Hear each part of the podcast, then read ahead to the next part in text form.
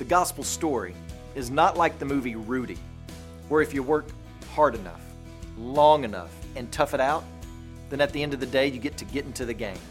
Nope.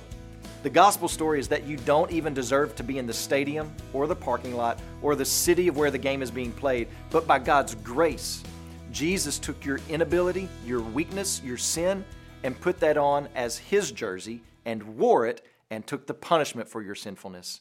And He gives the believer His jersey of righteousness, and based upon Jesus' work on our behalf, we're considered worthy.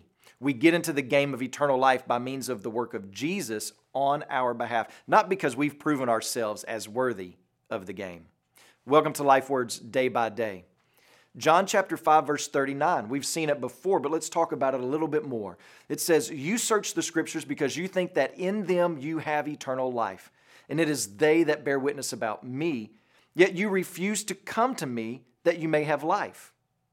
The reason the Pharisees and religious leaders did not believe in Jesus is because they wanted to do it themselves.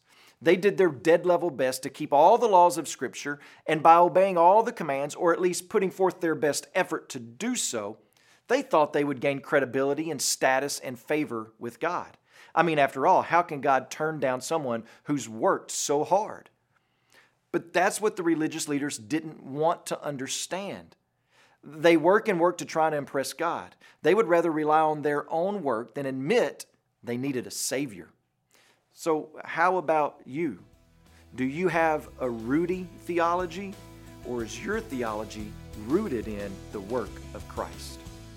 As you pray today, please remember Jesse Hales and his family, our missionaries in Texas. And also remember the Naramba Life Word broadcast that's heard throughout Tanzania.